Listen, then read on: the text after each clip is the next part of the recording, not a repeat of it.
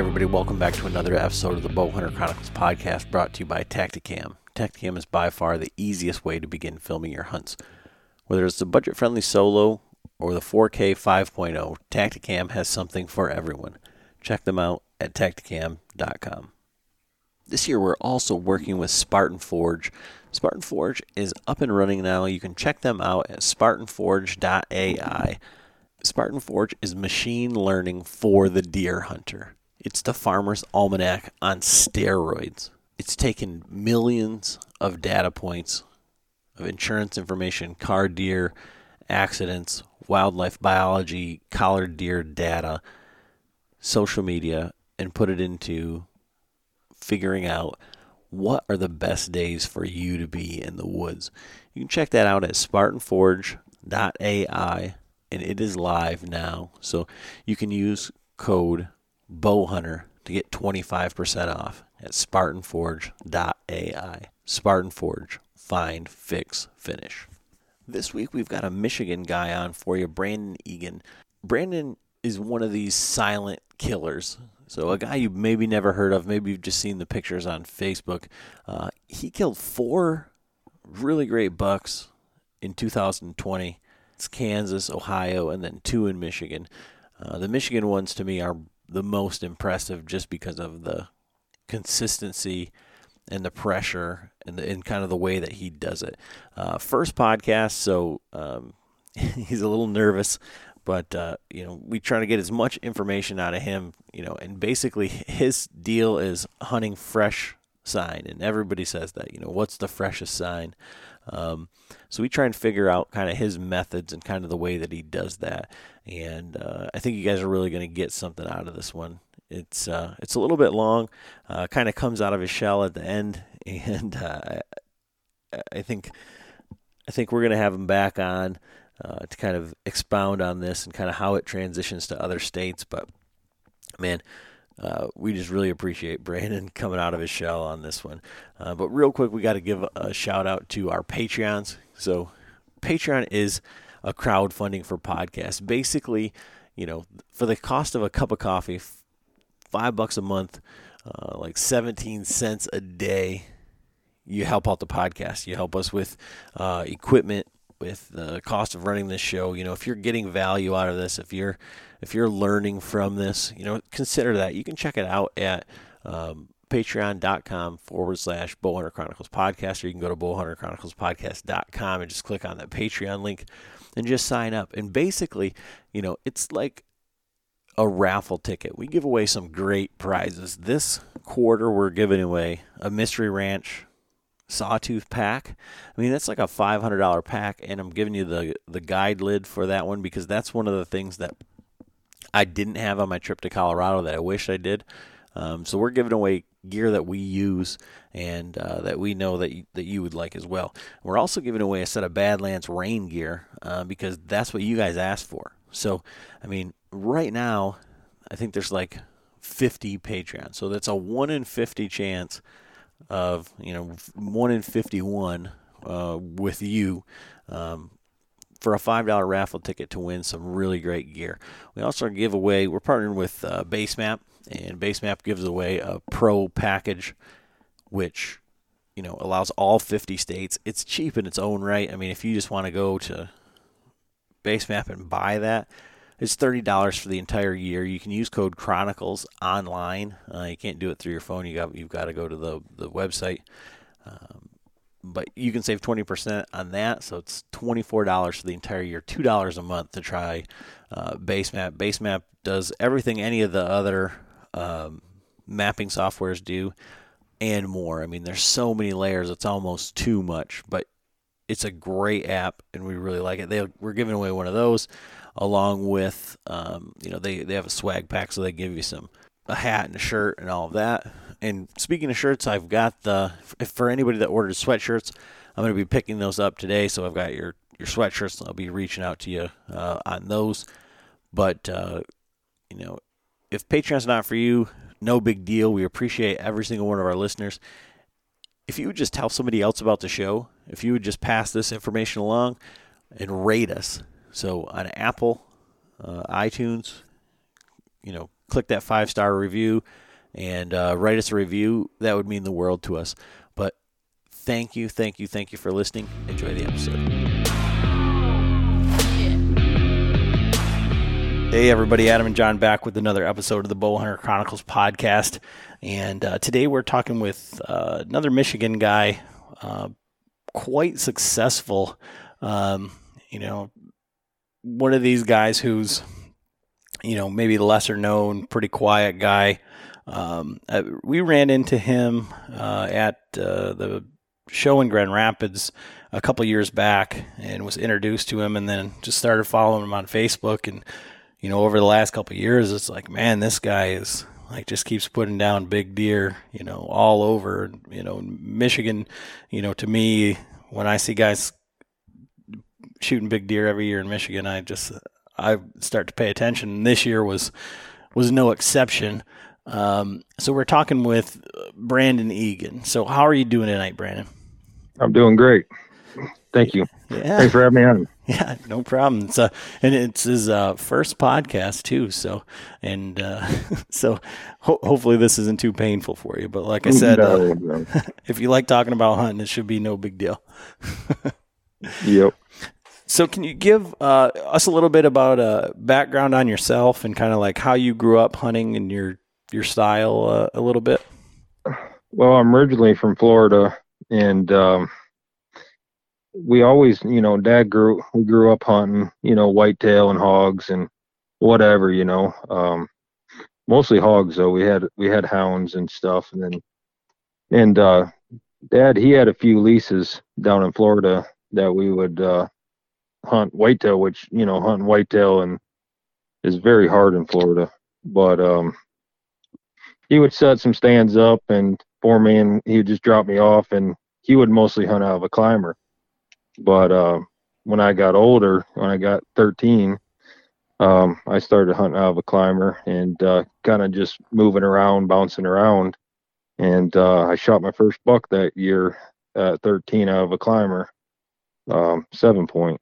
So um, just kind of raised into hunting. And um, then I think we moved to Michigan when I was like 17 and, and uh, kind of kind of uh, followed in the same steps. You know, just bounced around in a climber all the time. Just what my dad taught me, and but it wasn't. I mean, at that time, it was just about shooting deer. You know, um, we just shot whatever. I shot whatever. You know, sometimes a, a few bucks a year, and just those, just just out there having fun. And then it just grew more of a passion as I did it, and and just started wanting to learn more and, and get into bigger type bucks and stuff. So, so, so real quick, just because I, I, one of my buddies hunts Florida, he says it's the hardest state in the U.S. to hunt. It's way harder. Oh, definitely. anywhere. What's the difference between hunting Florida and then coming up to Michigan? What What was your experiences? Uh, we didn't have as much deer in our area, and um, it was a lot harder to get on deer than than it is here. Um, but like I say, I was young, you know. I didn't know as much as I, I know now, and um, uh, I, there was a lot of pressure down there. I think, I mean, just as much as Michigan, but just big, vast areas, and um, we could get into a lot of doe pockets, but there just wasn't a lot of bucks at the time you know no one did no management or anything like that. So because he you know he's always said and i don't want this to be about like florida but so he's always said that he'd love for some big buck killer to come down and you know try and try their hand at at florida um, you know where kind of where he hunts or or, or whatever. Um, do you think with your skill set and you know like you said you were young then do you think you could go down to florida and have the same sort of success that you've had across the Midwest? Oh, I, I would I would say I could at least get on them. You know, killing a you know mature buck, you know, would could be difficult. You know, uh, but I mean, I wouldn't see going down there killing two year old deer. You know, would be probably easy. I would say. That's awesome. Well, I might have a second podcast opportunity for you here already okay. here in the in the first five minutes. So, but, but, yeah, so you were you were talking about you know coming up to Michigan and start of starting to make that transition from shooting, um, you know, just any deer or uh, whatever. Um, you know. Yeah, to- I mean, I think I was around like 27. I'm 38 now. Um, we were just having fun, man. Just just bouncing around. Didn't know anything about you know this mobile hunting stuff now, and there wasn't nothing like that. Like a lot of these young guys can can get on you know Facebook or social media and learn so much so quickly now.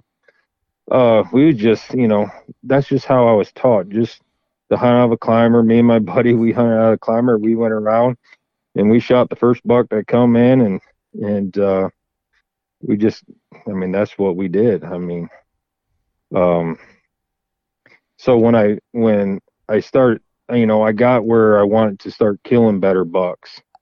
You know, through the through the years, you know, just uh, you know, shooting a lot of small bucks. I just wanted to shoot better bucks, and uh, so what kind of uh, I guess when when you when you like okay, I think when you say that, I mean everybody I guess gets to that point where you want to start shooting better bucks. So how did you uh, implement that? Yeah, what was what, the process? Yeah, how did you how did you go about that?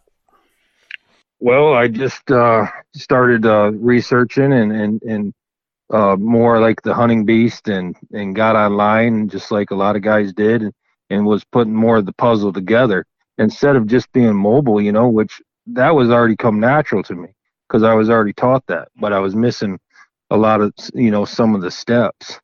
You know, like here in Michigan, a lot of guys, you know, I think they get a piece of public and they just you know focus on this one piece of public.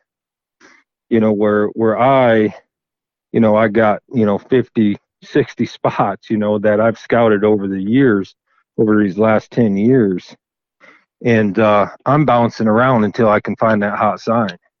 And if I don't find that hot sign, I'm out of there. I mean, I'll I'll just pretty much I'll go in there if I can't find the sign I'm looking for, I'm walking out of there, you know, scout my way out, and I'm to the next spot because I'm looking to kill a buck quickly. You know, I'm not I'm not looking, you know, I'm just looking to kill a three year old buck here in Michigan. I'm not I'm not looking to you know, I'm not trying to hunt down a, uh, you know, a Pacific buck here in Michigan. So, uh, where a lot of guys maybe they're trying to hunt a Pacific buck, where I'm hunting more of a, you know, trying to hunt an age class buck, three year old or older. That's my goal. So pretty much what I do is, I, you know, I got some of these spots scouted out, and I found a lot of bedding areas. But some of these, you know, these spots I got scouted, you know, you don't find a lot of bedding area. You know, like a lot of deer don't lay down a lot of sign. So over the years of just hunting these spots, you know, I've, you know, a couple of these spots I've learned, you know, this is where this deer, you know, a lot of these bucks are bedded. So, like, what's your scouting process? Like, so for myself, like, I've just started to break down this big piece of private that, or piece of public that's got pressure everywhere. So I just went and pulled the camera today. Mm-hmm. It's been out there since uh, sep- uh, end of August, and I went out there one time, October eighth, and just checked the camera, and then turned around and took off. And uh, it looks like for me there was there was one good buck in there, like right beginning of the season, October the third then maybe 20, 20 October 20th, or no, I'm sorry, yeah, October 20th to maybe the 14th, I had a lot of daylight activity, and uh, I found it's on a primary scrape. It's just a primary scrape I found over yep. the summer, and so just just out of bedding. Um, it's about 200 yards away from bedding, so there's like a creek bottom. There's like cattails to a creek bottom that comes up on this big oak ridge. And this is like where the oak ridge meets this big grass flat. And the grass flat's probably 200 yards long. So it's like transition Yeah. Yep. Yep, yep. And so I I start to I'm starting to see like a, a pattern, and you know, so it seems like the more pressure has pushed these deer back in there, and it's a I mean, there's a reason that I've only checked it one time. Is Right, because right. it's I mean, it's it's a half a mile no matter what way I try and get off of it, get, get onto it. And there's a there's a piece of private right up next to it. Um, but I don't. I think that guy is either baiting or something because there's a bunch of all the runways lead to his property, and his cabin is right right there, maybe 300 yards from this spot. He's probably baiting Right, right, right. behind his cab. But but nobody's. I mean, I had two people on this camera, both in the last week. So it was the end of gun season. Like people just fi- giving it a hail mary. I think just wandering around. Just So- wandering, going in there. Yep. Yep. So I think these these deer are getting pushed in there. But like I was telling John before we started uh, here, right? I don't. I, and I walked around today and looked at, you know, all the bedding and looked at the sign, like you were saying, how deer don't leave a whole lot of, you know, or there, there's like some deer that don't leave a ton of sign, right? You're right. Right. So I, I can I can tell where these these branches and saplings are busted off, and then there's rubs everywhere and scrapes and stuff. And so I, I kind of have an idea of like what's going on, but I can't like Put the puzzle back. yeah. I mean, it I, together it's- it seems like it's going to take me three more years to figure out. I told I was telling John, it's like I'm going to need like a ton of observation sits to just figure this out.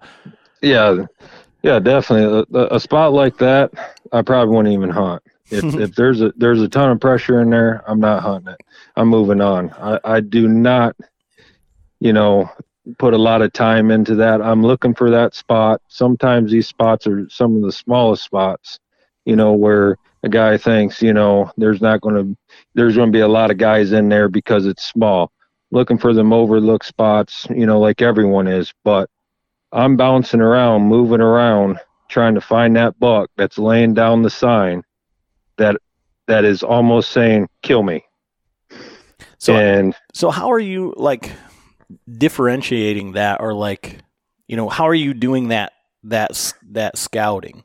Like is it in the early season? Is it well, I Yeah. do a lot of early season scouting. Um, you know, boots on the ground. You know, in the springtime. You know, I'm going out looking at you know old sign, but you know th- you can look at that old sign and that's cool. You got to be on the fresh sign at all times. I mean, it seems like you know it changes so much here in Michigan. The the um, you know the pressure and, and you know one spot you know I, a lot of these spots could be good you know for a week and and next week they're not you know Right. uh, I'm just I'm moving around, bouncing around until I find that sign to you know to kill that buck. And I mean, most of the time, I mean, I do a lot of glassing, uh, you know, a lot of summer glassing, but just kind of summer glassing just to see, you know, what bucks are in the area, if there's any good bucks in the area. Uh, but most of the time, I got my stand on my back or my saddle. I'm going in there looking for that fresh sign. If you ain't on that fresh sign, you're just in the ball out of the ball game. And I think a guy just needs to bounce around more and move around so much until he finds that hot fresh sign. And then when you're on it, stay on it for a couple days until you get them killed. Now, if I don't get them killed in a couple days, I'm out of there. I'm moving. So I give it two or three days, and then I'm gone Yes, that's you know, it's kind of like my like thought process too. Like Adam, Adam, you know, we we kind of have our conflicting, you know, uh, interests in this one property. It's like you know, it gets so it's just gets pounded with people. And there are good bucks out there, but it's like you can't you can't just go sit in the same tree. You can't just you can't predict what the deer are going to do. They're there, but it changes pretty much you know weekly or daily. You got to go Yep. in and and figure it out every time, and then you think you get it figured out, and then all of a sudden here comes someone walking in, and and it's like or bird hunters or I mean it the same the same shit happens when we're out turkey hunting. Even it's like there's a ton of birds out there, but you, Oh, definitely. you just get. I mean, it, to me, it's like sometimes it's like I'm not even. It's not even worth it. There might be a nice buck there, but it's not worth it for me to go It- waste it- my time when I'm going to get screwed over. yeah, exactly. So that, I mean, that's where I think you know you, you need to say you know ditch that spot and just move on. Move on with you know try to find that other spot. Right. You know, I mean, I got spots here 30 minutes from the house all the way to two hours, three hours from the house. I mean, it all depends, you know, with the wind and and uh, weather's like where I'm going to be at. But I mean, I'm going to be bouncing around until I find that buck. And if I don't find fresh sign as I'm going on in, like if I'm hiking on in there and I and I don't find that sign, I don't hunt that night. I I just scout my way out, go back to the truck, and next day I put a game plan together and uh, go into a different spot looking for that fresh sign. Let, let's talk a little bit about that fresh sign. So, so like, what is it that gets your blood up? I mean, everybody wants to see, you know, scrapes and rubs and all this stuff. And like you said, sometimes there's not, uh, you're not going to see that. So, like, is it big tracks or what? I mean, like, what is it that you say, like, when you walk into a spot, you're like, okay, I'm going to kill him, you know? a lot of times it's like when I come in there and I got you know a, a good a good scrape you know on the edge of a transition that looks like he he could be bedded over here um you know saplings that are that are busted off ripped up normally that's a good buck you know when when them saplings are ripped normally them are bucks with good tines you know that are just ripped up really bad um looking for them high rubs um just like everyone else is. But I just think I'm just moving more than most people and not focusing on one spot. But now sometimes, you know, like we talk about we, we don't we don't uh, see a lot of this fresh sign. A lot of times I'm in this spot as I'm scouting, maybe I don't find some fresh sign, but I, I catch a glimpse of a big buck. You know. and, and and and then maybe I'll give it a sit and see you see what happens with it you know so i mean there's so many scenarios i guess you can get into um i'm just looking for probably what everyone else is looking for but Well, yeah, I mean, so that's one of the things. Like for us on the podcast, is one of the things that I joke around with. You know, like the the the answers from a podcast guest, and this isn't it's not you, but like, so when I say, "What about this?" They say, "Well, it's situational." Or if you say, "What's your number one piece of gear?" Like everybody goes to boots. You know, if you're going to spend money on one thing. So, I mean, I totally get it, and that's what like you know what we're you know we're trying to figure out for for our listener for the for the new guy trying to make that transition from you know killing nothing to just killing deer just you know killing any buck to that that that bigger class of deer. Like what is the the thing? And you may have heard me chuckle in there when uh, you said you know just getting a glimpse of a buck because that just happened to john like what, yesterday? Yeah, yesterday. Yeah, I was I was scouting in a you know this spot that I was went up to uh, last night. I've hunted it for years, and it gets pounded, bow and gun. But it you know every year it changes up a little bit. Like the guys kind of like, oh, there's a bunch of guys there last year, so I'm not even gonna go. So it ends up, I get up there yesterday, and man, there was a ton of fresh tracks. Uh, I would like it for you know I'd like some snow on the ground right now. Normally that's what you know I'm looking forward to, but oh There- definitely there was no snow, but I mean this there was I actually took some video of it like the the ground is just black, looks like a cattle path and I got back in there, found some fresh rubs. I mean it was the bark was tore off, fresh scrape. I'm like, "Man, this is awesome." And I'm like looking for a tree and I'm I know I'm close to bedding like it's red brush and it's just looking just it looks like it yo yeah. And I took one more step and all of a sudden busted Yep. out a buck and I I couldn't tell what it was. I could just see it had bones on its head. I'm like, man, damn it. you know? Uh, I do that a lot. I mean, I mean, uh, a lot of times too, I'm looking to jump deer. right. You know, especially you know going into a spot. You know, I'm I'm looking. I won't stop until I start. You know, jumping deer. Uh, then I know I'm getting close to the area I need to be. You know, a lot of guys set up because you know they they got some rubs here, but um, you know, the spot looks good, whatever. I, I'm looking to be on top of them. And a lot of times I go too far, you know, but I'm super aggressive. And if I burn that spot, I'm going to the next one. But- so, It's also good though because now you know, like for what I the way I looked at it, and I think we've heard the hunting public. It's like, well, now I know that that buck when I see this sign, and I know it was a north wind. I know that there's Yep. been some hunting pressure, and it's. I mean, literally, like I was close to the road. yes. I mean, oh, definitely. real close. So most of the guys aren't even going to look at this little spot. It's kind of like what you were talking about. They're Yep. going to go back past it, and that's what the deer are doing. They're just watching them walk by, basically. Oh, definitely. But- I had, they're going to be there, you know. So now it's going to be like, okay, now I know exactly where like their bedding area in this scenario. It might not work pan out, but I'll have a better better you'll idea. have a better idea next time you go in there yeah, and, and, and you find that and then you, you know, you don't have to go in so deep and, and you could set up a little earlier Yep. and probably get a shot on them for sure. right. Oh, definitely. And so, what's your thought process like as you're as you're scouting in there, and then you you said you you know you like to jump deer. Like I think a lot of people like when you j- start jumping deer, you're like, oh man, like I've screwed up my hunt, or maybe you're not far enough, you know, where you were going. Like, so what's your thought process if you jump deer, jump a buck, etc.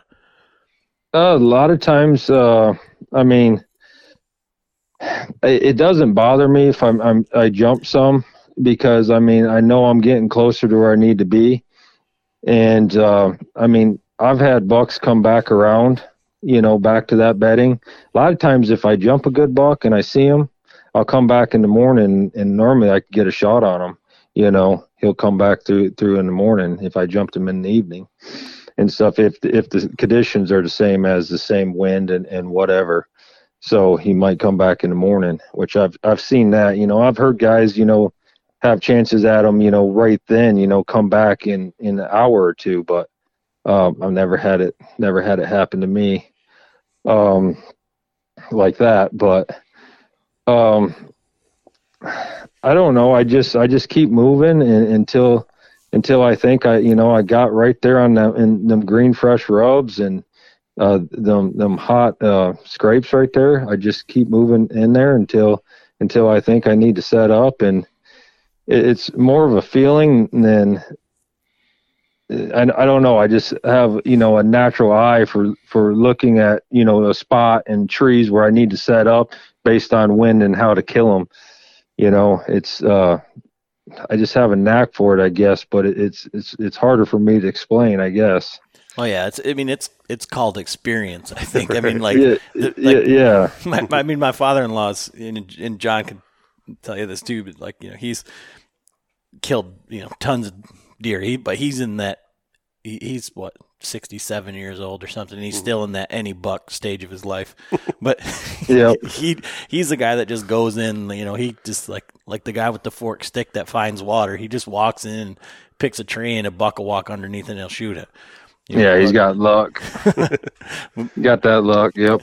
but um, you know, more recently, it's he'll shoot at it. Like, Yeah. it's- I don't know if it's his eyes. I think his luck has run out on his uh, shooting abilities or something. I've had them years. I've had them years for sure. Everyone goes through them years probably. so, when, with your mobile setup, you said you have uh, either your stand on your back or your saddle. What is your like preferable like silent method of getting in there, getting close, and getting up a tree? My my go to is you know my saddle now. I, I I've hunted out of lone wolf stand for um for a lot of years. Uh, I ended up switching over to the um, Aero Hunter saddle. I got the tether platform Beast sticks. Um, that's probably my go go to setup. But I, I did shoot two bucks off the ground in my ghillie suit this year.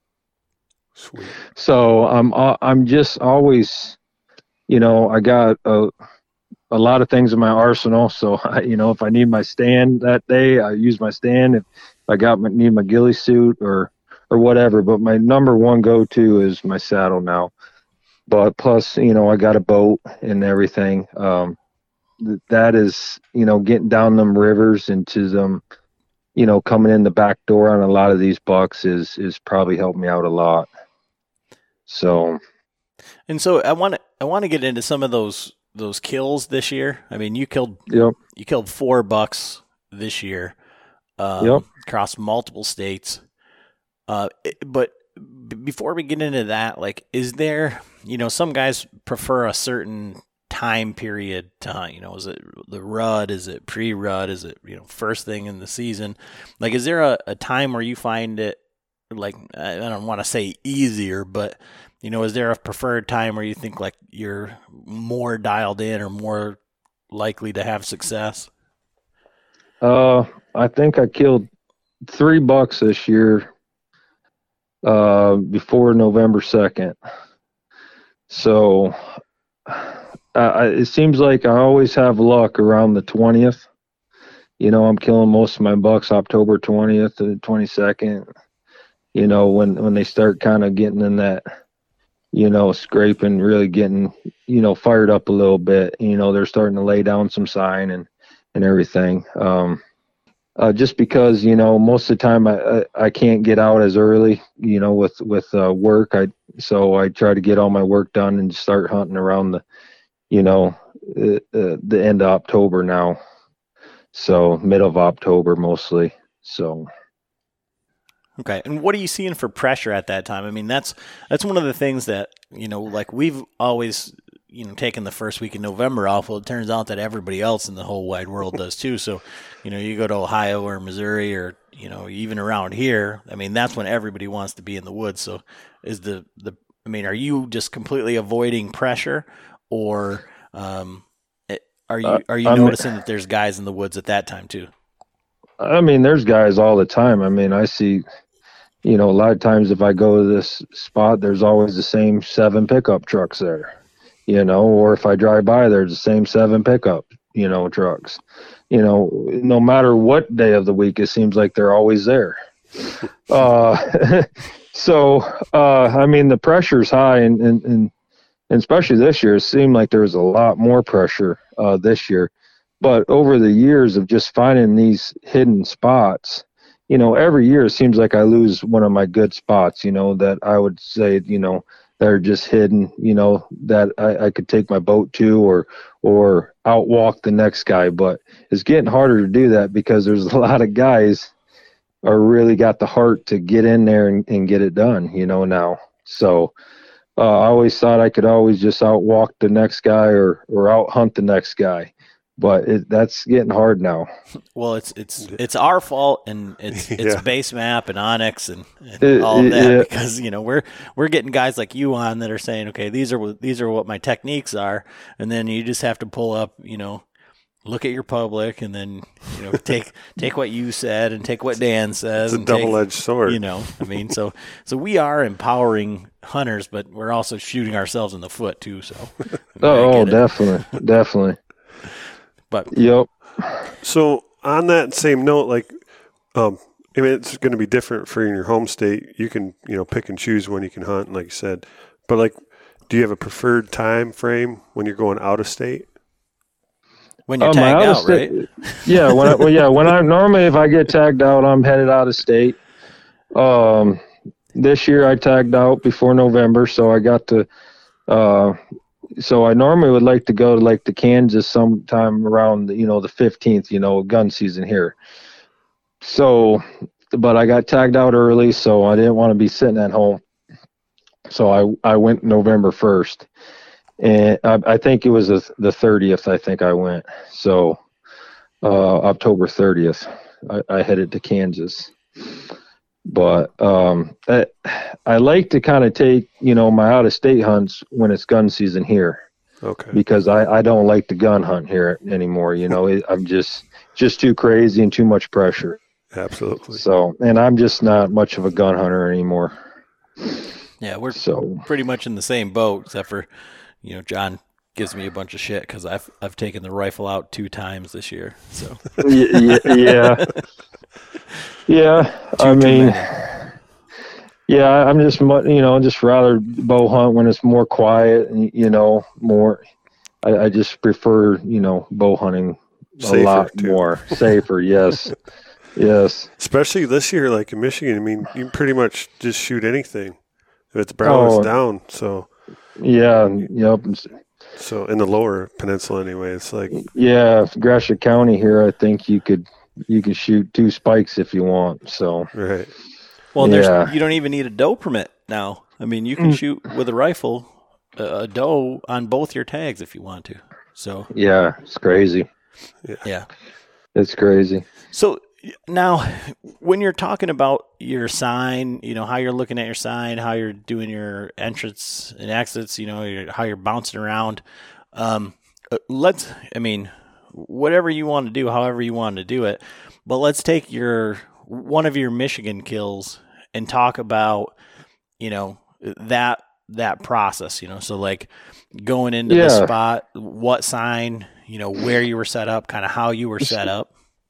Yep. So uh, my first Michigan kill was a ten point. So me and a buddy, uh, I was hunting with a buddy that night, and uh, we got to the parking lot and we started hiking back in there, and uh, he found some fresh sign, and as we got, you know, probably about a half mile back in there, so he took off and and and was going to set up somewhere around there. So if I always go with him, my buddy, I always seem like I always go farther and deeper because I'm always, I, I think I'm more of a scouter than I am a hunter because it seems like I always got to know what's around the corner. what's around the corner. So I, I keep going and keep going. And sometimes that hurts me because I end up jumping the buck. So he's more, you know, he get he got he's got the sign he sets up so type of guy so i always just leave him well as i got past past him not too far probably 200 yards i come across three fresh scrapes. I mean just tore down you know just just ripped up. Just probably before i i come through. So i was to i i got hit an, I had my saddle and I got up under a bush. It was this was on a transition, like a hard transition inside the woods, you know, of, of like, you know, brush, you know, bunch of brush and they were right down the edge of this of this brush. So I got set up under under a bush and, and, and I could shoot like 30 yards to the first scrape. And as I'm sitting there for two hours, um, it just it just bothered me that I didn't keep going. So as I'm sitting there, I'm like, man, I know I'm going to shoot one here. I just had the feeling I was going to kill one on that scrape. So I'm sitting there, and I got up, and um, after two hours of sitting there, and I had to go, you know, investigate more.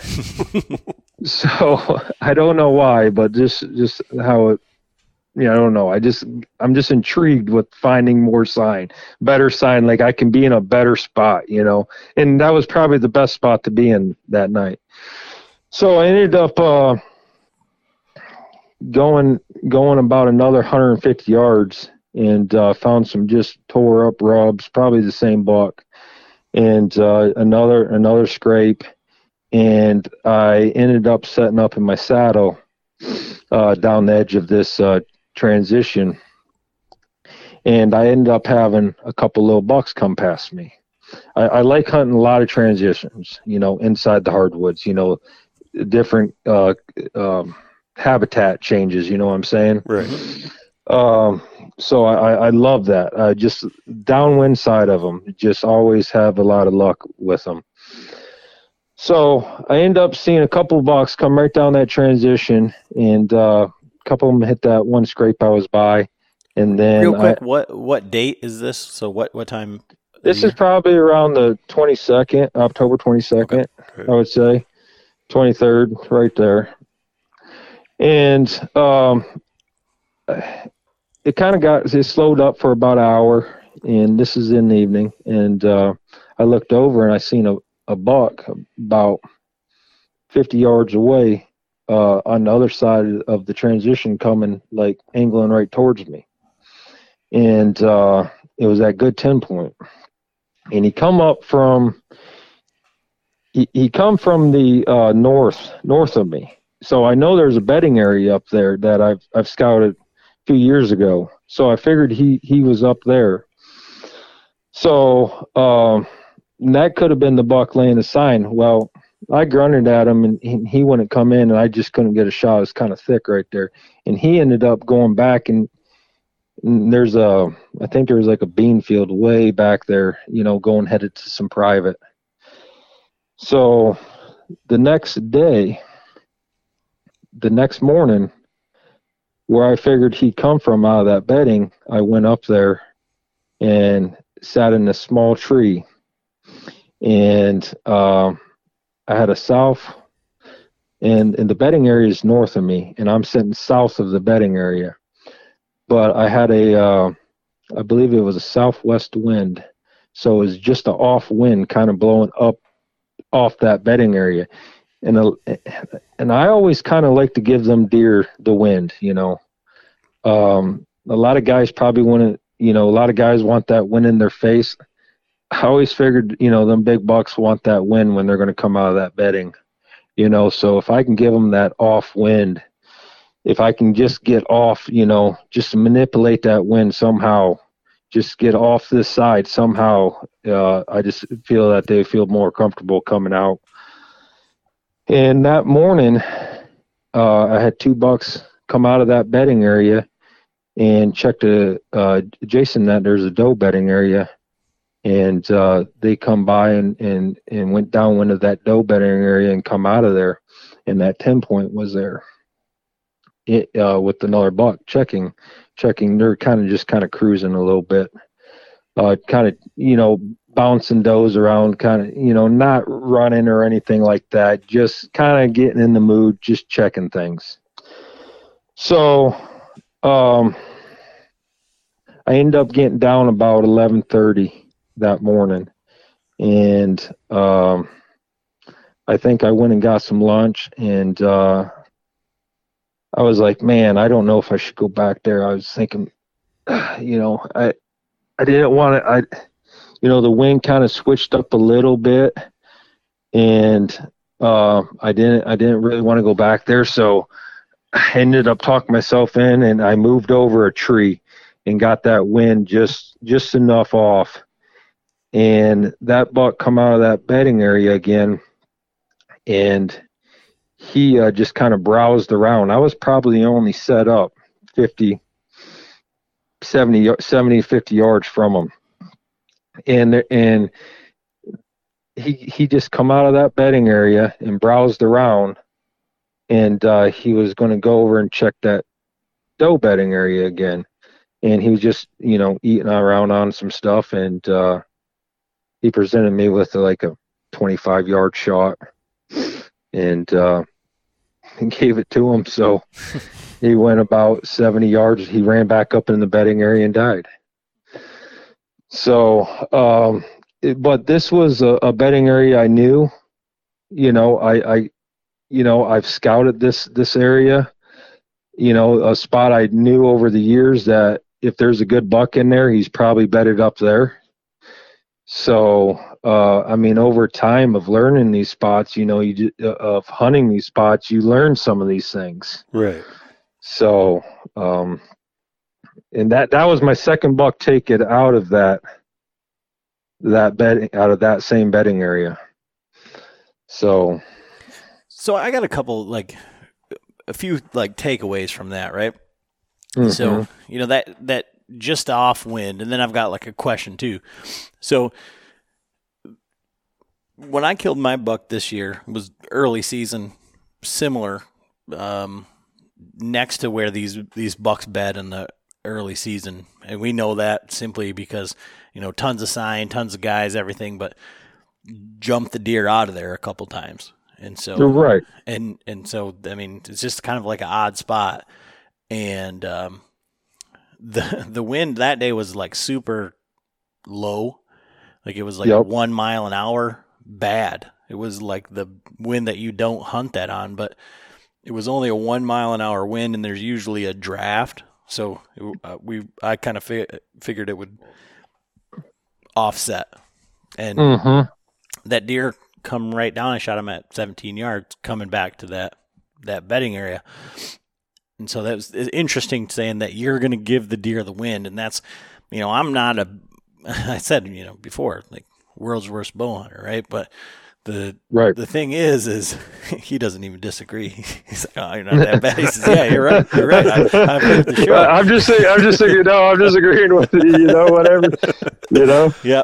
So, uh, so, but that's what I, you know, that's what I say is like the deer are gonna use the wind to their advantage. It's just whether it's a good spot for you to hunt or not. I mean, the deer is still gonna move, Right. you know, that that well, way. it's like I mean, when you look at a deer in its bed and it's got the wind on its back, you know, looking and Yep. you know, th- they're using the wind for their advantage. I mean, so if you're going to set up with the wind in your face, well, most likely that buck's not just going to walk. Yeah. Oh, I'm just going to forget all Yeah. that. There's a reason why he's a mature buck.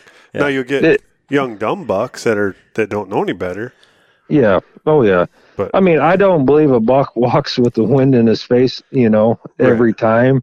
But when he's in a pressured spot and he comes out of that bedding, you know, sometimes he comes out to browse around or or or or you know move around. A lot of times he's got that wind, and especially uh, you know if someone's you know sat up on that bedding area before. Uh, I mean, he he's gonna you know check that like you know, like like you know, a downwind of a doe bedding area. Sometimes they check, you know, just for, you know, uh, pressure. You know, they they understand pressure. They don't understand boundary lines or anything. But if there's been pressures, you know, pressure there before, they know. I, I've watched them time and time again come out and go right down a transition and check that whole transition with the wind blowing, you know, in their face to make sure they're safe, and then they they'll move on and, and feed, Right. you know, or browse around. So But another th- question is like about that fresh sign because like you know I was using that same area to hunt back further later in the year because I know that there's doe bedding past that, right? So right, I want to talk about time of year just a little bit, just for you know your knowledge and like the the scenario is like uh, it would have been probably November 9th or tenth, you know, maybe maybe further than that, but same story. Like so, kind of open hardwoods up against some brushy stuff. Um, Mhm. And I know that these bucks have bedded in there in the past. I killed a buck, you know, less than 100 yards from where I was going in further right, and I come up on like you know John and I were talking today about like fresh scrapes. Like I came on this it was the freshest scrape that I've ever probably seen in my life. Like where the dirt was on top of the oak leaves, like you could still yeah, smell it it. was, you know, yeah, and so you know I was hunting with my brother-in-law, who's I mean, he could be the world's worst bow hunter, but um, just for lack of experience, I guess. Um, but like, you know, he, he's like, well, you know, that deer's already been here. Like, could have been five minutes ago. You know, what's the chances that they're going to come back? They've gone elsewhere. right, right, right. So, so how do you? I mean, you, you were talking about setting up on those super fresh scrapes. Like, uh, what's your thought process in, in, in setting up on them like that? Well, sometimes I mean, just because that buck hit it doesn't mean that there's other bucks not in the area ain't going to hit it. You know what I'm saying? Mhm. Uh, I mean, there's probably multiple bucks hitting some of these scrapes, you know, that down through there. Um, I mean, just like, uh, I mean, the, the this when I when I walked past some three scrapes, and they were tore up, they had big tracks in them. So I mean, that was probably the mature buck that went through there and, and, and freshened them up. But I mean, there could have been another, you know, good buck come in behind them afterwards and, and hit him, hit him too. You know, um, just a lot of times, you know, I've seen multiple uh, bucks hit these scrapes, so it ain't just always just one hitting these scrapes. I've had, I've had bucks come in right behind each other numerous times and, and hit hit the same scrape. So, um, Okay. Yeah, I mean, like I said, I that was just one of those scenarios where like we were going back further, but we got to the spot like where we know that there was bucks in the area, like, you know, we were back there for a reason. We killed a bunch of bucks out of there already this year. And it's like, you know, here's a sign that was literally like right now. Now, does that, but that's what I was kind of getting at, like time of year, does that change? So, like, if you would have come upon that same thing, like later in November, which would be like maybe more of the, the rut type area, you know, time frame where these deer are, are, you know, not necessarily. Yeah, yeah. They're they're not necessarily together. They're they're more in fight mode, you know yeah, I probably would have just bypassed it and and and found something that hasn't been hit or or um, maybe set up a little differently um, for sure. I mean, uh, especially if it was already hit, you know, in, in November, um, maybe something, you know, definitely something not hitting that again. You know, they already freshened it up and moved on. But I mean, this was in October so yeah, probably not in November. I would have probably just moved on and and kept looking for that you know good sign, uh, you know a better sign, you know that maybe wasn't a scrape that wasn't hit or or uh, try to go on to the next bedding area or something. Yeah, and like I said, like you know, this is why like we like talking to guys like yourself, like you know, there's guys that say, well, yeah, it's just, you know, fresh sign. And I don't know, I, I know it when I see it. But like given a scenario type thing, you can say, you know, this is what I would do or this is what I would do because that's one thing that's, that's hard to like, you know, I mean, you're talking about having a problem like trying to explain stuff. And it's like, well, sign in October 1st or sign when you're pre-scouting is yeah it's all, always like... is it always different you know in november or october's for sure. Yeah. Yeah I, I, know what you're saying. So when you um you know so you, you shoot this deer you, and so your your second deer that you killed in michigan was like yep i think to me is like kind of like a testament to you as like a a hunter just in a sense of like like how you said, you know, you're just looking for age class. You're not looking for a certain deer or whatever. Yeah, I'm. I'm not. Yeah, definitely, definitely not looking for. You know, I'm just looking for a three-year-old or older here in Michigan. That's my. That's my goal, and I mean, next year, I mean, I've shot a bunch of three-year-olds now, and I've shot some four and five-year-olds in Michigan. But I mean, next year, I'm I'm even stepping it up. You know. Eh, to a, a higher class. But that deer, to me, like I said, why it's more of a testament is like how you're like um you're you're walking the walk, right? So a lot of people say, "Well, I want to kill a three year old or a four year old deer," but then one comes in with half of his rack busted off, and they're like, mm-hmm. "Oh, I'm not going to kill that one because." You know, and so that second buck that you killed was yep, he, completely he busted a, off. Yeah, he was a half rack, and the story on that buck, I, I seen I was sitting kind of a observation sit, you know, and I, I kind of like to do this. I, I like to sit back, watch like a bedding area, you know, and if I see a buck come out of this bedding area, uh, you know, let's just say a southwest wind. So and if I don't got another southwest wind until next week, I probably am not going to hit that. I'm gonna I'm gonna whatever he did that night. I seen that buck on.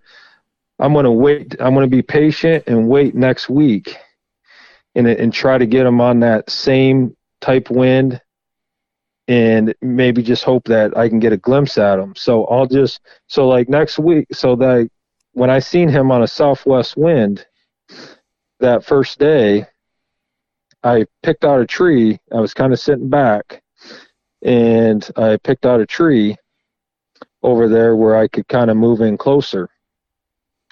And I watched him come out of his bedding area, and uh, it was kind of this thick brush. Uh, kind of had some grass, like CRP, uh, kind of like a pasture, like. Um, and he was up by a highway he was bedded up by a highway and some brush. So I watched him come out of this, you know, the first day, and that was in the morning. So I went back there in the evening, and it was a southwest wind, and he come out of that bedding area. So I and I moved up about a hundred yards. So I believe it was the two nights I had another southwest wind and I had an, another tree picked out, and um, but it was a cedar tree, so I couldn't I couldn't get into it. And it and like I say, there's hardly any trees out here you can get into, and so I just got tucked up, and he was taking the same trail every time on a southwest wind.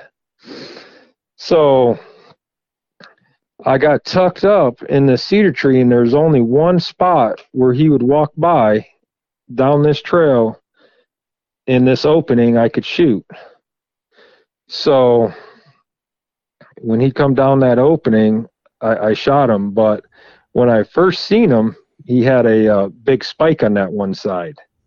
So that was like a week before that he busted all that off.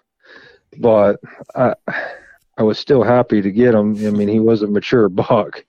Um, a lot of times I I I always go if I see him on that same wind, I'll go back. You know, if I see him on that wind that one day, I'll go back on that same exact scenario almost. You know, if that makes sense. I don't know. Same conditions, Same you know, conditions. same wind. I just have a feeling that, you know, that's what Yep. he likes and that's why he's moving on it, you know. He just feels comfortable.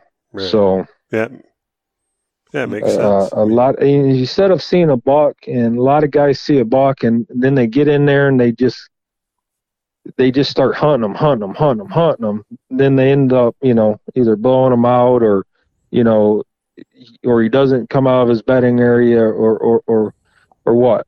Be patient and just you know if you got him on that conditions obviously he likes that conditions he's moving in daylight on that condition try it and see you know sit back watch him, and then make your move and go in there you know and make the kill. So for for all of us, you know, that are that are coming up or that are trying to learn or you know that are listening here, like uh, on that scenario, you know, you say that you're you're going in there on the same wind, you're you're sitting back, you're you're making that, and it's all, you know, it's all freaking backstraps and roses or whatever when you Mhm. when you freaking uh, a story like this, let's say you go back in there and you you kill them. Like, what's the percentages on that? Like, you know, because you say you hunt, you know, a couple days in a row if you're not, you know, getting them move on to the next spot. Like, like how often does that pan out? You know, Well, it's it's it's work. Sometimes you know I'm super aggressive. It all depends on on the buck to me, I guess. You know, sometimes I'm real aggressive, move in hard on them and just get them killed. And then on the other hand, if, if I feel like this buck is only wanting to move on this wind, and you know, uh, because you know, I, I've sat some of the the- you know this spot before. I've sat before, and uh, I've seen other bucks move on this wind in there, and other winds I I just have not seen. You know, seen the bucks come out of there. So like I think some beddings bedding areas are more wind Pacific, so they're there on that wind. Um. So I just kind of figured, you know, with that spot, I would I would probably hunt them that way, just because the bucks in the past, um, I, I killed a good buck almost the same exact way out of that same bedding area. So I just don't know if it just sets up better for for them bucks to come move on that certain wind in in that area. Right. yeah. And I mean, so So like like like John, you know, we talked about it on a previous podcast or whatever, but like he saw basically, I mean, almost to a T, like what you said. You know, this buck came out of this bedding area on this wind, and then he freaking takes a hiatus and goes to the UP, and then the next time he comes back in there. Uh, and there was probably that same wind a couple times while he was in the UP. Uh, yep. somebody went in there and threw up a rifle blind right inside the bedding area. Yeah. And so that, Smack dab in the middle of the bedding area. then Oh my gosh. A big steel, like homemade, with like a friggin' armrest or rifle rest on it, Oh, right in like the cedar, right like where they were coming from. Like, I'm like, oh, and it, so it had to be at least two guys to get this thing up in there. And yes, so I'm like, yes. well, well, did they kill the buck? I don't know. I I I, I got in. Probably there. not. No, probably not. They they had to have blown him out of there, but Mm-hmm. you know, and it was right on the. It was, man, it was just like a perfect little sneaky spot to get in, and and when I went in there, there was like no doubt in my mind. I'm like, I'm killing this buck tonight. Like everything is the same. Like it's a south wind. He's gonna come out. I I'd moved over. Like I'd marked like like you said. I'd marked the tree where I needed to be Yep.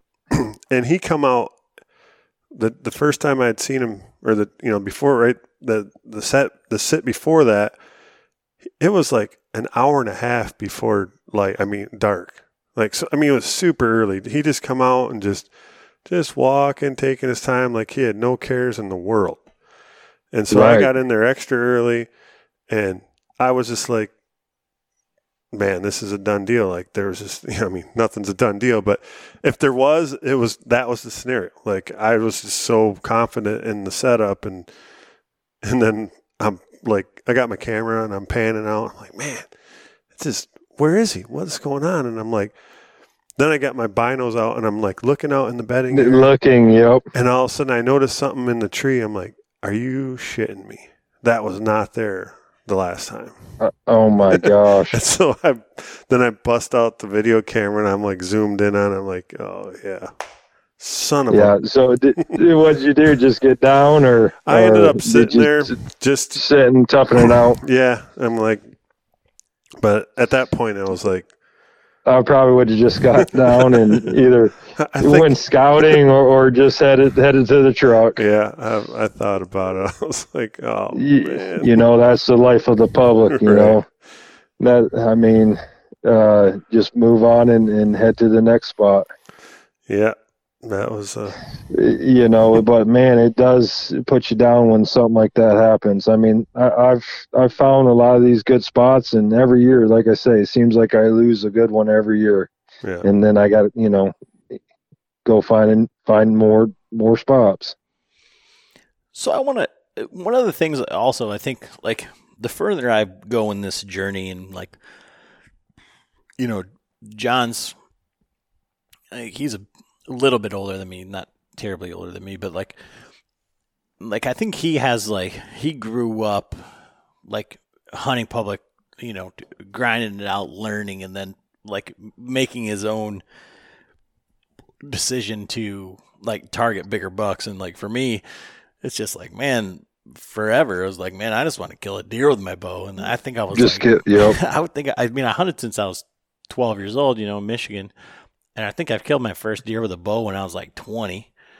okay And then, you know, just progressively getting better. And then, you know, I, I killed, you know, when I killed my first buck, like on my own, like I picked the spot, like that's, you know, that was what for me was like now, now I feel like accomplished. And then, like, you know, now I'm trying to break down these pieces of public to kill one on my own because it seems like every time I go, I'm going like with somebody else. And yeah, I'm in the right spot or whatever. It's not like somebody's putting me in a tree and then I kill a deer. It's like go over there somewhere and, you know, I get up a tree and I, I, I kill and that's, that's cool. But like, I want to, like right now, my goal is like to take one of these properties that I've, you know, nobody's said, okay, this is where we used to hunt or this is the spot you're and, right. and, and break it down. And that's kind of like like where i'm at like right now. And that's that's the hardest thing is are you, are you you're, you're focusing on more of a section you know that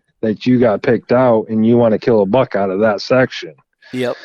Yeah yeah i see a lot of guys uh, do that. I mean um i that's just not my style to, to, to do that and and there's a lot of spots you know that that you can go into a section and break down and, and, hunt over the years and you'll learn it I think I can learn more faster by just bouncing around and catching a glimpse of something and, and and you can find better spots instead of just picking this spot and staying there. I see a lot of guys doing that. Yeah, I think, and that's kind of like what I was getting at is like I think you know that's what I've been been focused on, but like the more I'm listening and like paying attention to like the guys that are like killing consistently, and it is they've got you know th- you know I think Dan says you know 30 spots at all times and you know you you said Oh, yeah, a number you- of like 50 spots and like the the the thing is is like I'm listening to like the guys from the whitetail experience you know when they're saying like I'm you know I'm getting up at one in the morning I'm driving three hours and like you know I'm Yep. I'm I, you know you're you're talking about you know anywhere from a half hour to to two hour drive or whatever and you know the like Parker McDonald down in Alabama he's drive you know he's getting up at midnight and driving you know and then taking five mile boat ride and doing all this stuff in his kayak and you know I think that that's where like I'm uh, I'm I I'm think lacking you're missing, yeah, Yeah. lacking, yeah. is like you know for because for us like a three hour drive will get us over into Detroit, Lower Michigan. I mean it's three hours to Indiana from where we're at. You Right. know, Three Oh, hours to the definitely. bridge. you know we, we can we can get Yeah, into you- some different areas. You know, Yeah, yeah. Uh, you know, keep bouncing around, be aggressive. I mean, uh, just move around, bounce around. That's, yeah. Like I say, I'm not afraid not to hunt that night. I mean, if I go into a spot, if I'm going into a spot that I don't know, and I'm looking for that fresh sign like everyone else is, and I don't find it, and and that doesn't mean that there's not a big buck in there. I mean, there could be a, a, a- giant buck in there just ain't laying down the sign, you know, or I didn't catch a glimpse of him. But uh, I'm looking for that buck that is killable Right. because my goal is to kill a buck that I can I can get on. He's you know he's laying down the sign, and I can kill him. I'm looking you know looking for that good buck to kill, and that's uh, probably why my success is is is moving around. I, I got my kayak, you know. I mean, I got my canoe. I'm I'm canoeing down to a couple spots, you know. I'm always checking spots. I'm always scouting. I guess I guess you call it scouting. You're always scouting around, moving around, finding that buck where he's laying down the sign to kill him. You know. Um, so as you're bouncing around and you're you know you're looking for you know the sign, you know the sign's telling you Yep. that the deer's killable, whatever. Um, as you're breaking that down, you know you obviously you're you're playing the wind, but are you yeah. Oh, at- definitely. as you're going into these spots, are you like, if you're going to go to a new spot or a new state or, or, or whatever, you know, are you looking at certain terrain features? Like the, like this is where I'm, this is where I'm going to focus or how are you finding the sign? uh, You know? a lot of times uh i'm looking for you know a, a lot of times i look at the, the public but i look at the surrounding properties that are around it you know if it has good private property around it um if there's you know good draws coming into into that public off the private or you know good fingers or, or, or something i mean a lot of times a lot of these bucks are are bouncing back and forth from the private and the public uh, so I, I'm looking, I'm looking to get away from the guys, looking for these spots that you know, like everyone else is. You know, sometimes it's not always deep in there. Sometimes it's just off to the side or, or um, you know. eh, But my my most of the time, I'm looking to get in there deep. That's just me. I'm I'm wanting to, like I say, I'll I'll walk the hunter, but I'm I don't know. I just I just travel through there, just walking. I normally got the wind in my face at the time if I'm walking through there, just looking for that sign. And I, I'm walking through there, you know, definitely not like you know a human, but walking through there at a good pace, but trying to be quiet and moving around. And then when I feel like I'm getting closer, then I'll start slowing down and and everything. Um, there, you know, based off wind and, and everything is is in you know where I would go and, in spots I got marked on the map. You know, uh, you know where I would check out first. You know, And what, what spots are you marking on the map? That's kind of like what I'm, I'm getting you know, for if the- I'm uh, if I'm hunting like river bottoms or s- y- y- stuff, you know, oxbows or I don't know. It's just it's kind of hard to explain, but uh, You know, we I- see it for you, right? yeah, yeah, exactly. um, One thing, let me. So, like when you're when you're uh, doing all these hunts and you know sits, observations, or and then scouting, hunt scouting. Now, one of the common things that we've like the guys that we've talked to that are successful, like you, consistently. Most of them can, you know, uh, most of them have a logbook. Do you log any of your stuff, like information, or you just keep it all upstairs? no, I just keep it upstairs. I don't I don't log a lot of stuff down. Um, I have pretty good memory when it comes to, you know, if I seen a good buck here or, or there. Okay. Um, you know, if I'm going out of state, you know, I definitely got a bunch of pins marked uh, where, you know, I think that, you know, would be, you know, bucks would be betted, um, you know, based on some wind futures and stuff. Okay. Um, yeah.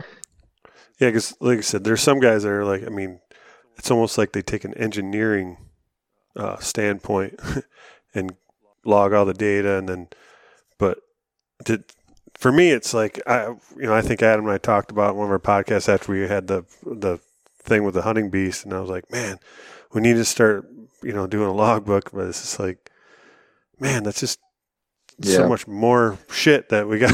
yeah, more you got to do. I try to keep it simple. yeah, Uh, I mean, I own my own business. It's it's kind of, you know, I don't got time to be doing all that. um, I, I just, you know, I think hunting's is, is, you know, can be simple. I think, you know, as hunters that a lot of hunters they make it more difficult and overthinking things.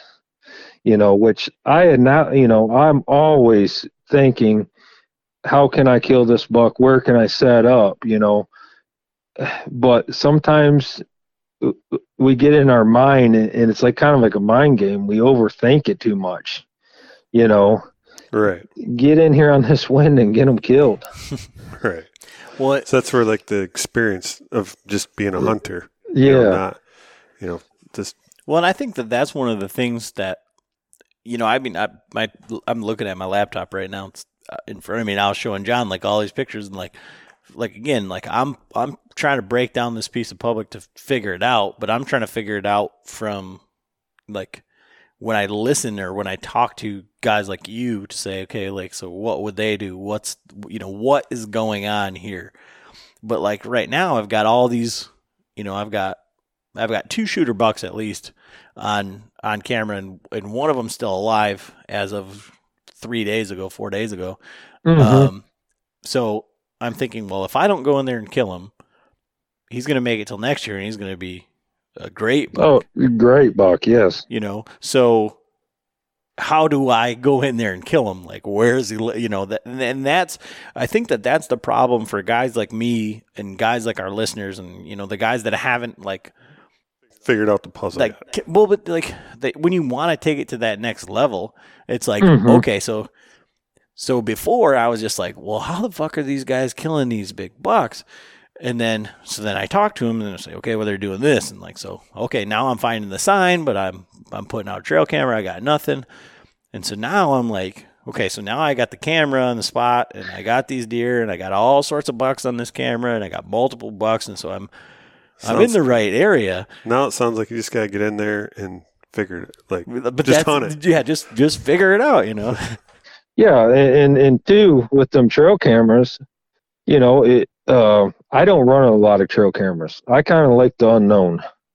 So, um, you know, so maybe that's why, you know, you know, I, I can just forget about this public better than you can because well, you got you know five shooter bucks to you in there, and I don't see he ain't laying down no sign. So in my mind, well, there ain't no good shooter bucks in here. I'm out of here. Right. hmm So, uh, because I'm not running trail cameras. Now I do have a couple cell cams I run, and uh, I run them in mostly spots I know, so that I already know that there's good bucks in, and uh, if I get a picture of a buck, then I'll go in there and hunt them, you know. But I already know the area. I, I've already spent time in this area, you know, by by sitting in this spot. Either I found a good fresh sign in there one day, and I sat it and seen some, you know, seen some bucks cruising through, and uh, over time you just learn a few spots like that. But you know, if that buck ain't laying down the sign and you don't know where he's at, uh, I mean, you, only thing you can go do is know where is you know where these bedding areas are and start hitting these down one of these bedding areas and maybe catch a you know glimpse of him or and, and find where he's living. I guess. Right. Um. Uh. If you, I mean, if you ain't laying down no sign, like I, I mean, I got a spot that absolutely you will not find a bed in you, you there's one big rub in there and and it gets hit every now and then but some of the biggest bucks i mean couple couple big shooter bucks mature bucks lay in this spot. And there's hardly any sign. And i come across it uh, one day i just was canoeing and i seen a buck stand up in the spot and um, I went investigated it, you know, scouted on through there, and I couldn't find no sign. So I'm like, man, he's obviously sitting in this spot for a reason. So I ended up sitting it, just sitting in that, and it was on a river, and I sat it on a south wind, so my wind was blowing in my face, and it was, you know, blowing, you know, to the river sat up on the edge of the river. And um, so I ended up sitting this a couple more times, you know, on a northerly wind where I kind of went, you know, up and around, cut up around the bedding area and, and, and blew it up over to this private spot. And I wouldn't see anything. So, uh, but I seen this, you know, mature buck. This is why I'm trying this out, even though I didn't find the sign. So they only bed there on the south wind. And the reason why is the the farmer he lives up north uh, south of there. So when he comes back to hunt, they know when he's coming in and and I'm accessing off the off the uh, the river and coming in the back door. So they're actually looking at the river when I'm coming in. But they're you know bedded up in there about a hundred yards. But when the farmer comes down through and he goes to his stands, the wind is blowing right back to him. So them deer know the most of the pressure is up from the private on this on this situation. Right. And I'm coming in the back door and I'm setting up and they are not laying down no sign at all. But um I've actually shot a good eight point out of there, out of that, out of that bedding area, where uh, where the, the bucks were going in and grabbing does and bringing them back into the bedding area to breed them. So um, they would they were going. There was a Jason, uh, a doe bedding Jason to it during November seventh. They were going over to this doe bedding area, like 100 yards away, bringing them in there and breed them in in their bedding area. They didn't hardly have to go far. Everything was right there. And I access off the river only on south winds coming in there, but there's no sign. They never leave no sign in there. But I just kind of come across this spot on accident. Right. You know, uh, I, I I seen a buck in there. And and so, but, do you think that it's that there's not like this is just kind of like a transient area. They just use that. Like if it was a north wind or something, they'd be they would be elsewhere. I think they're betting somewhere else.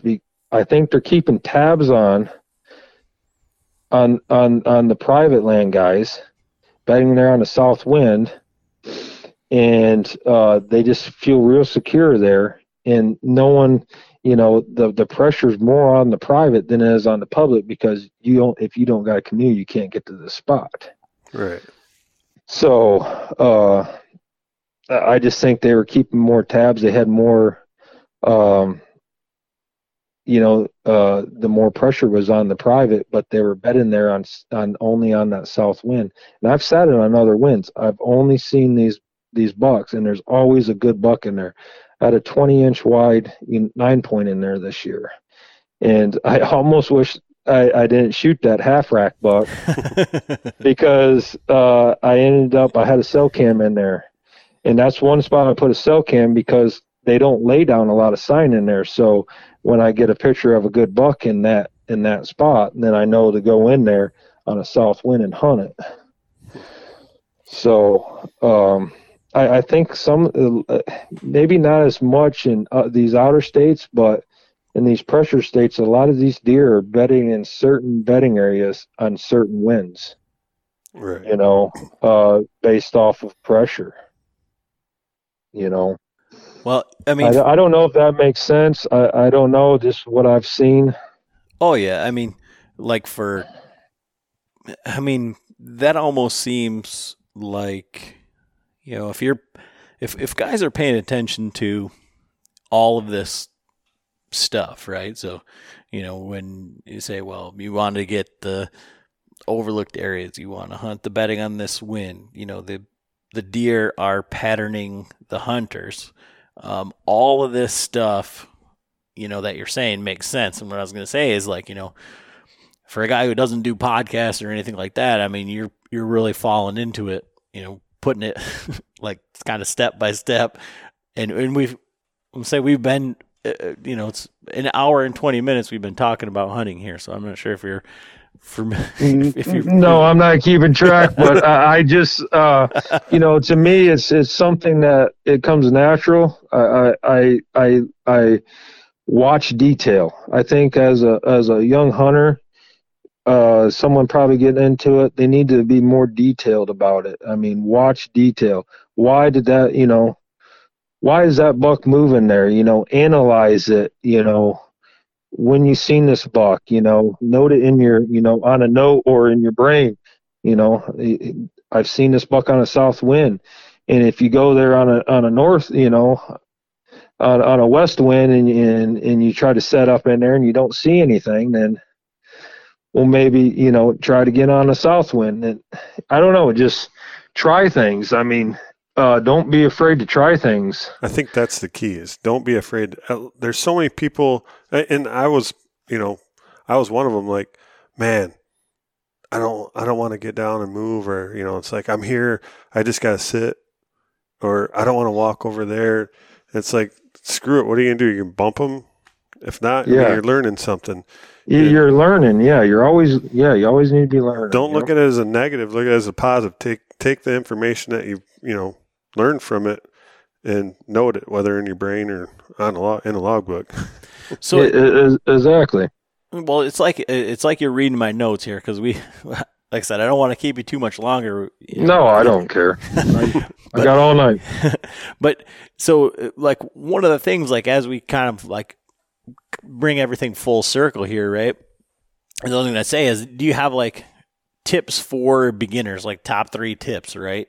So what I mean, you you just said you know analyze everything, think about it, but like when you you know because one of the other things that I think is really like commendable about you, uh, you know, following along with your Facebook and stuff like that is you know you're you're t- you're tagged out in Michigan, but you're taking other hunters out and you know getting them on deer and you know get right helping them.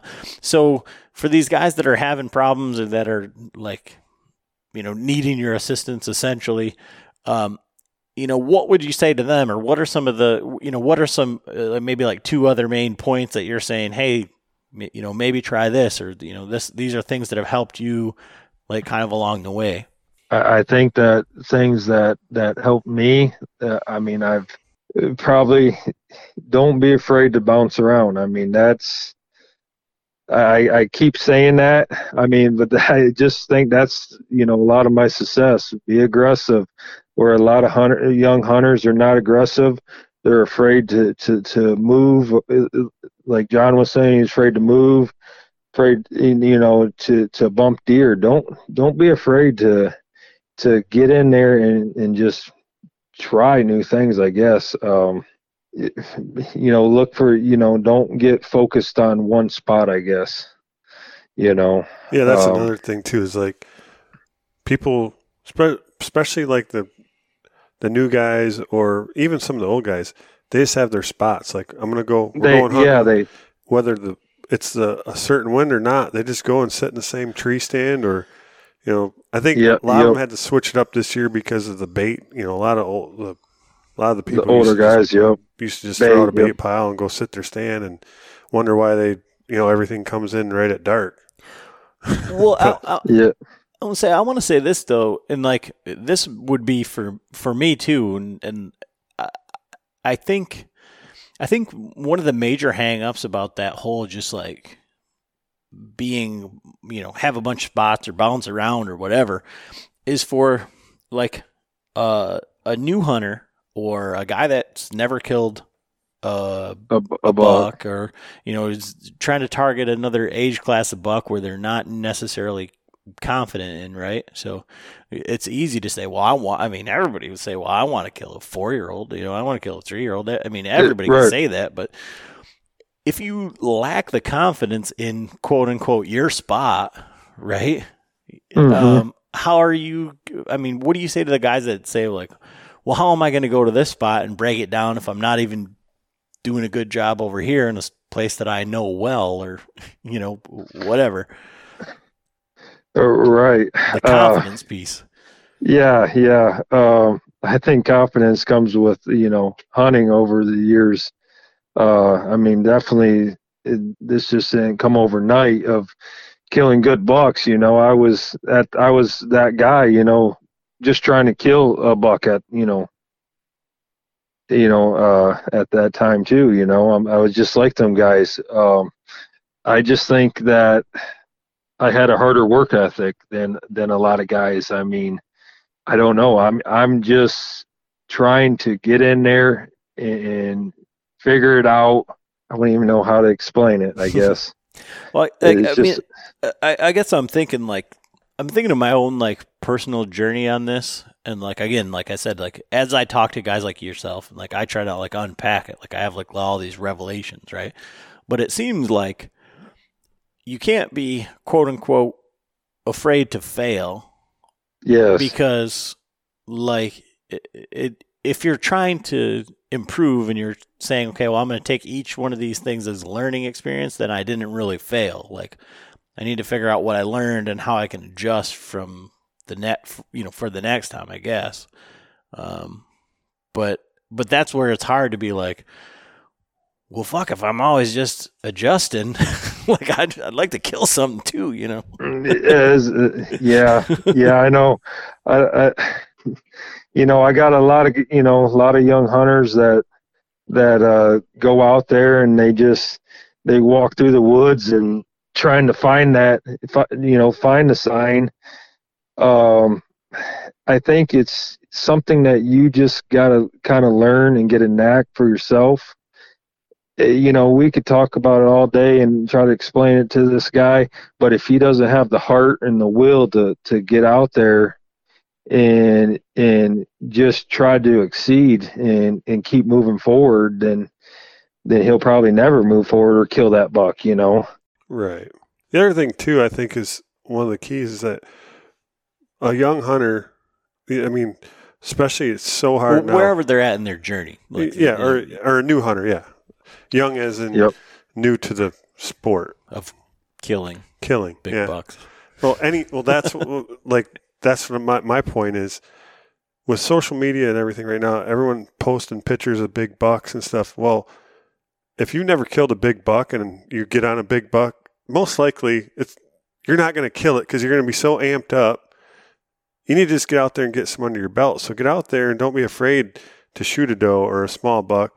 Like you said, you started out just killing, you know, deer. just killing deer. Just Killing go deer. out there and have fun and and kill deer. I mean, that's what probably made me the hunter I am now because uh, me and my buddy we just we just went out and killed deer. I mean, And you could get on them, right? I mean, and get on them. We we we probably didn't do any hardly anything right, but we was killing deer. we probably at the time we weren't even you know playing the wind or doing anything, but we had the heart and the drive right, and then with, to to get out there and hunt one down. right, and with that experience, then you could you could take that experience and build on it. And I think, like yeah, you know, and th- that's kind of like when, when when Adam was talking about Uncle Frank. Like Uncle Frank was a killing machine. You know, he just Yep. never got out of that that stage of it. Like he just went out and killed everything that walked underneath him. You know, I mean, But he has the biggest smile whenever he does Oh, it. There's not like and- there's no remorse Exactly. at all. There's nothing wrong Oh, with that. yeah. He's like, well, you can't eat the no, I don't. Yeah, I know guys just like that. My neighbors are like that, and and I graduate them every year. But them guys, they just don't want to do any any. You know, not to say they don't want to kill a big buck, but they're happy with their mentality. They're happy with that. You know, smaller class buck. I think I think as anything in life, you know, a business or as a hunter, that I think that you know you need to step up your game every so many years. You know, set goals. You know, um, and, and move up.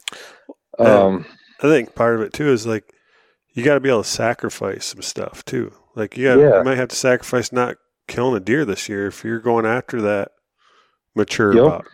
You know, where if if that three point walks under your stand, you're like, oh, and you just can't hold back. Well, then you got to be happy with that choice. But you got to be happy with it. Yep. and so, you know, that that's part of it too. I mean, it's just got to be what your personal goals are. Well, and that like what you're talking about, like the, I, I I mean this this whole like little segment like conversation is like that was my fucking day, man. Like Yeah. I was like I I drove 45 minutes, sweated my balls off, had all my stuff on my back, walked out there, got my camera, and I was like, this isn't the spot. And I walked and I walked and I walked and I walked and I turned Mm, around yep. and I walked back to the truck. I mean, it was it was like it wasn't today it wasn't going to happen. I was trying to figure it out, but it was like I could have got up any of those trees, but it was it wasn't going to be fruitful. Right. And Yeah. Yeah. And Oh, no, I've been nobody ever wants to go with me when I go out there. So I mean, it's like Well, I think that you know when you find the spot, it's a feeling. You just know this is the spot. You know, Um you just get that second sense, I guess. Uh, I'm in the right area. You know, I feel like you know I'm going to kill tonight. Uh, but if you're not feeling it, then you need to get out of there. You know, far as I'm concerned. Uh, because I go into spots all the time like that. Uh, just just not feeling it, and I've sat up before, you know, on on good sign and just get down. I'm just not feeling it. I just don't feel like this is the right area, the right spot. And guess what? There probably could have been, you know, a beautiful three or four year old walked into that spot and I got down. But if I'm not feeling it, you probably need to move. So I, I got a question for you, just on on like that note, and like it, it- we really haven't talked about it on the podcast. I'm messing around a little bit. Like I got the full draw on a hundred plus inch deer this year with my second tag, and if I'd have been where I wanted to be, one more tree, Yep. it walked right underneath it. But I just felt like the tree didn't have enough cover. Like I wasn't, you know. I but I I looked at it and I I'm and that's what You that's what Frank you is really good at is is looking at the tree and saying like this is the tree and like sometimes Yep. it like speaks to you. And so one of the things I've I've I've talked about with a lot of other podcast guys about like bringing on some like serious like killers having a conversation about like instincts versus tactics right so Right, right. like when you go in and you feel it like you said like about like those uh scrapes and like stuff like that or like where like the Well, the book I- says you need to be uh, on this day or whatever Yeah, yeah. Uh, I, I've done that a lot. Um, I think a lot of guys do that where they second guess themselves and they move over. So um, if you get that instinct and just because it doesn't have much cover, or if it says if I if, what I've learned in the past, if it says set up right there, I'm setting up. Because about three years ago, that same scenario happened to me on on a on a giant buck here in Michigan. So I was uh, this spot is more of a farm country spot, and early season's always a good spot. Um, if if there hasn't been anyone in there, it's got a lot of uh, underbrush, uh, a lot of trees you can't get into in there um, that you can't hang a stand in. So I find a lot of deer in these type of spots. So uh, this farm country spot, they plant corn, and there's a, a cornfield, and I get going down down the edge of the cornfield, headed in there. It's an east wind, and the wind is blowing right in my face. Soon as I step inside the woods, there's all kinds of sign, and I think it was the second week. I didn't see any boot tracks of anyone in there, anything like that and this buck has got every sapling ripped up and twisted off and i knew this was a big buck because bucks that do that normally got big tines so you know just ripping them up and because a little a little you know year and a half year old buck he, he can't rip them saplings he can you know he can shred them up but he ain't gonna rip them and and break them off you know what i'm saying Right. so i get to the spot i see the sign and all I got is this little tree. So as I'm sitting there, going about to set up, I t- take all my stuff out, you know, get off my back, and I was hunting on my lone wolf at the time, and I'm only going to be able to sit about five, six foot off the ground. So as I'm about to set up, I see two year and a half old bucks coming up to the cornfield out of this, you know, suspected bedding area. And there was a tree down there. So actually, I, I kind of hunkered down. They kind of like kind of spotted me, but I just I just kind of hunkered down and didn't move. And there was a trail that kind of come around that bedding area, and I thought them deer were going to come around, you know, to that sign right there. I'm thinking, well, I'm going to kind of hog it all, you know. Once these deer leave, I'm going to move down 50 yards to a tree that I can get a little higher and everything, and uh, I'll still have the wind in my face in this spot. So I ended up packing up, and once some bucks left, I ended up packing up, moving down 50 yards, and uh, I said I can shoot over here to the right, I can shoot over here to the left. I'll kind of hog it all, and um, I've learned over the years that's probably not the best thing to do. When you see the sign right here in front of you, you set up on that sign right there. Take you don't be a hogger. You know, like try to hog all all the trails. so I sat up in that in that spot. I'm thinking, well, he might uh, come around where them year and a half year olds come through, but I know that wasn't their sign because it was too big a sign and there were some real big rubs, just I mean really high too. So I knew it was a real big buck. So when I sat up over there 50 yards away, uh, about an hour into the hunt, it was kind of raining, really nasty east wind, uh, kind of cold the uh, second week of, of season. I look over about 20 yards away and I moved up a little bit. I moved up a little bit, about 10 yards where that tree was, kind of in not in front of it, but but kind of side of that of that uh sign. Well, when I moved up, this buck, he was coming right down the edge of right where he made all that sign, walked right in front of that that tree that I would have sat up first, and got and come right behind me. And I heard a stick break, and but then he caught my wind because I was like I said, I sat a little forward now. and it was about a 170 class inch buck. And I turned around to shoot him. If he would have given me a couple more seconds, I probably got an arrow in him.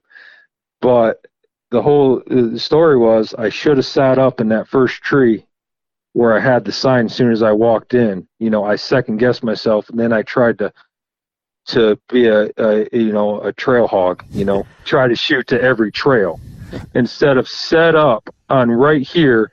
He's gonna come right here in front of me. I'll kill him right here. Well, I'm I'm I'm I'm glad I'm hearing this right now because I I trail hogged the buck that I killed this year as I had buck Yep. sign going this way and the main trail going here and they kind of intersected and I just got in between them and killed that buck. But and and you can. But- don't get me wrong. but this this story sounds eerily familiar to me. Yes. John, do you know what I'm talking about?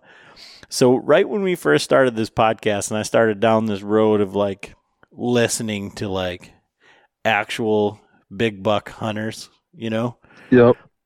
same scenario, big frickin' ag area, cornfield on one side, alfalfa out in front. And like two days before the season, I saw this big buck. I mean, big for me, but good, good buck. Yep. And so I was like, well, I looked at the map and I'm like, okay, well, he's probably here. I couldn't hunt it until like the third day of the season or something like that. So I go in there, the wind is good. Go in from downwind side of where I think that the deer is going to be laying. And there was a cornfield there. Well, they cut the corn in that two or three day span. So I'm like, I walked 500 yards across cut cornfield Yep. with the wind in my face. I walk in there.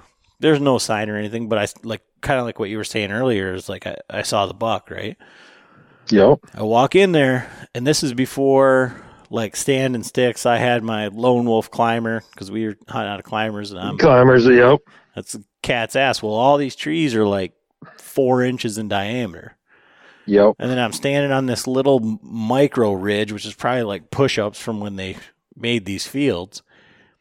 And there was one tree that I could probably have got up, but I would have been, if that buck walked down the ridge right there, I mean, he his antlers might have hit my tree stand. Like it was like Oh my god. so I'm like, so I'm like, I can't hunt here, right? That's the only tree. So I'm like, well, there's trees, and there was this little kind of like grass field with some sparse brush and stuff right Yep. there. So I'm like, well, if I walk across here, there's big trees over there. I took one step into that little grass field, and that fucking buck stood up 60 yards away and busted out of there. And he was probably like 130 class buck, and I'm pretty sure the kid, uh, a kid, killed him in gun season with a bow. Um, Y- the next year, uh, at 162. Oh my gosh. just a just a, a Michigan giant. and I and I was just but that's what hooked me on this whole thing of like I got to get sticks, I got to I mean, I got to go Get real mobile. I got to and get You got to get mobile, you know. I got to get down this rabbit hole. But like Hey, but that what you just said, like I'm like, "Uh-huh. Uh-huh. mhm, mhm." Yep. Now, now, if I got something like that, you know, and I, I, I know I'm coming into something like that, I'll just sit on the ground. I mean, um, I, I've switched to my brother. He hunts mostly on the ground, and uh, he he's killed several on the ground. Uh, he got a, a nice eight point out of Iowa on the ground this year on public, and he killed uh, a, a real nice 11 point. Um, 160 inch buck in North uh, North Dakota on the ground. So uh, I've kind of you know watching my brother and watching other guys hunting on the ground. I started hunting on the ground more. So if you know something like that, you know, if it's just a small tree, I can I can kind of just get you know a little bit of uh, brush in front of me, a little bit of cover, and, and you know get good background and, and hunt on the ground now. Now, so other than that setup like with the with the cover, does it change anything? I mean, do you feel like you can th- does it change the way that you look at like sign or the areas uh, like are you getting closer into those bedding areas are you pushing a little bit further in i mean how are you setting up No, no, I don't think I would. Uh, I I would push in. I mean, because normally, even if, if there's a tree in the, with you know a stand, you know, I get a stand or a saddle in. You know, I'm I'm trying to get the closest I can, no matter what. You know, I mean, we're definitely bow hunting, trying to to sneak in there, and, and sometimes uh, you fail and you jump them. You know, you get too close, you know. Uh, I, I just figured if you're too far back, you're out of the game, you know. I've heard a lot of guys say, you know, you got to be in that circle. And I've always just kind of took that to heart, you know. Uh, get in that circle and uh, get an arrow in them. And and what's the circle? I mean, because that I mean that's what happened to me on that that deer this year. If I would have been one tree further, but I was I was 52 yards away from the edge you- of the. But the you was hunting for a tree. Yeah, yeah. You, was. you was hunting for a tree and you ended up jumping them. Uh, you know, if you was sitting on the ground, you could have probably, you know, had you know had a you- a good background tree or or some uh, a little bit of brush in front of you, cleared out just real quietly and sat up. You know, if you had the if you kind of knew where he was bedded or if you if you had the sign in front of you and you and you weren't looking around for a tree, you could probably you know find that little area and just get set up on them um, without you know keep on going looking for that right tree you know to get in um, I, I mean there's so many scenarios that it, it probably you know you could go through but i mean um, ground hunting you know it, I, I like it. I've shot like i said i shot two bucks on the ground this year. It was it's actually a blast to hunt on the ground um, to to do it.